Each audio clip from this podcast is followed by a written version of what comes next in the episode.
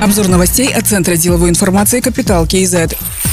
Президент освободил Бахыта Султанова от должности заместителя премьер-министра, министра торговли и интеграции. На это место назначен Серик Жумангарин. Ранее он был председателем агентства по защите и развитию конкуренции. Представляя коллективу нового министра, глава правительства Алихан Смаилов сказал, что президент отмечает большую важность сферы торговли в развитии экономики, укреплении тесных экономических и интеграционных связей с соседними странами. Перед министерством стоят важные задачи. Это развитие и регулирование внутренней торговли, совершенствование торговой инфраструктуры, расширение биржевой и электронной торговли, мониторинг цен на социально значимые товары и выработка мер по их стабилизации – это особо острый вопрос в обществе, на который следует обратить самое пристальное внимание, подчеркнул премьер-министр.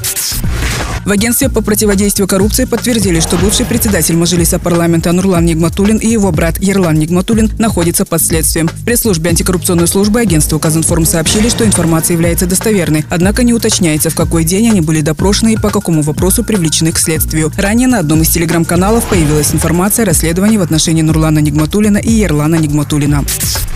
Как будет работать механизм банкротства физических лиц? В законопроекте сотрудники Комитета государственных доходов будут рассказывать на региональных конференциях. 15 августа конференция прошла в Усть-Каменогорске. В Казахстане предлагают ввести три вида процедур. Это внесудебное банкротство, судебное банкротство и процедура восстановления платежеспособности. Для каждой из них прописаны свои требования и принимаемые меры. Кроме того, в проекте закона предусмотрены последствия банкротства. Например, ограничение на получение кредита в течение пяти лет или обязательное прохождение гражданами курсов повышения финансовой грамотности. Такие встречи встречи пройдут в Караганде, Алматы, Талдыкургане и Туркестане.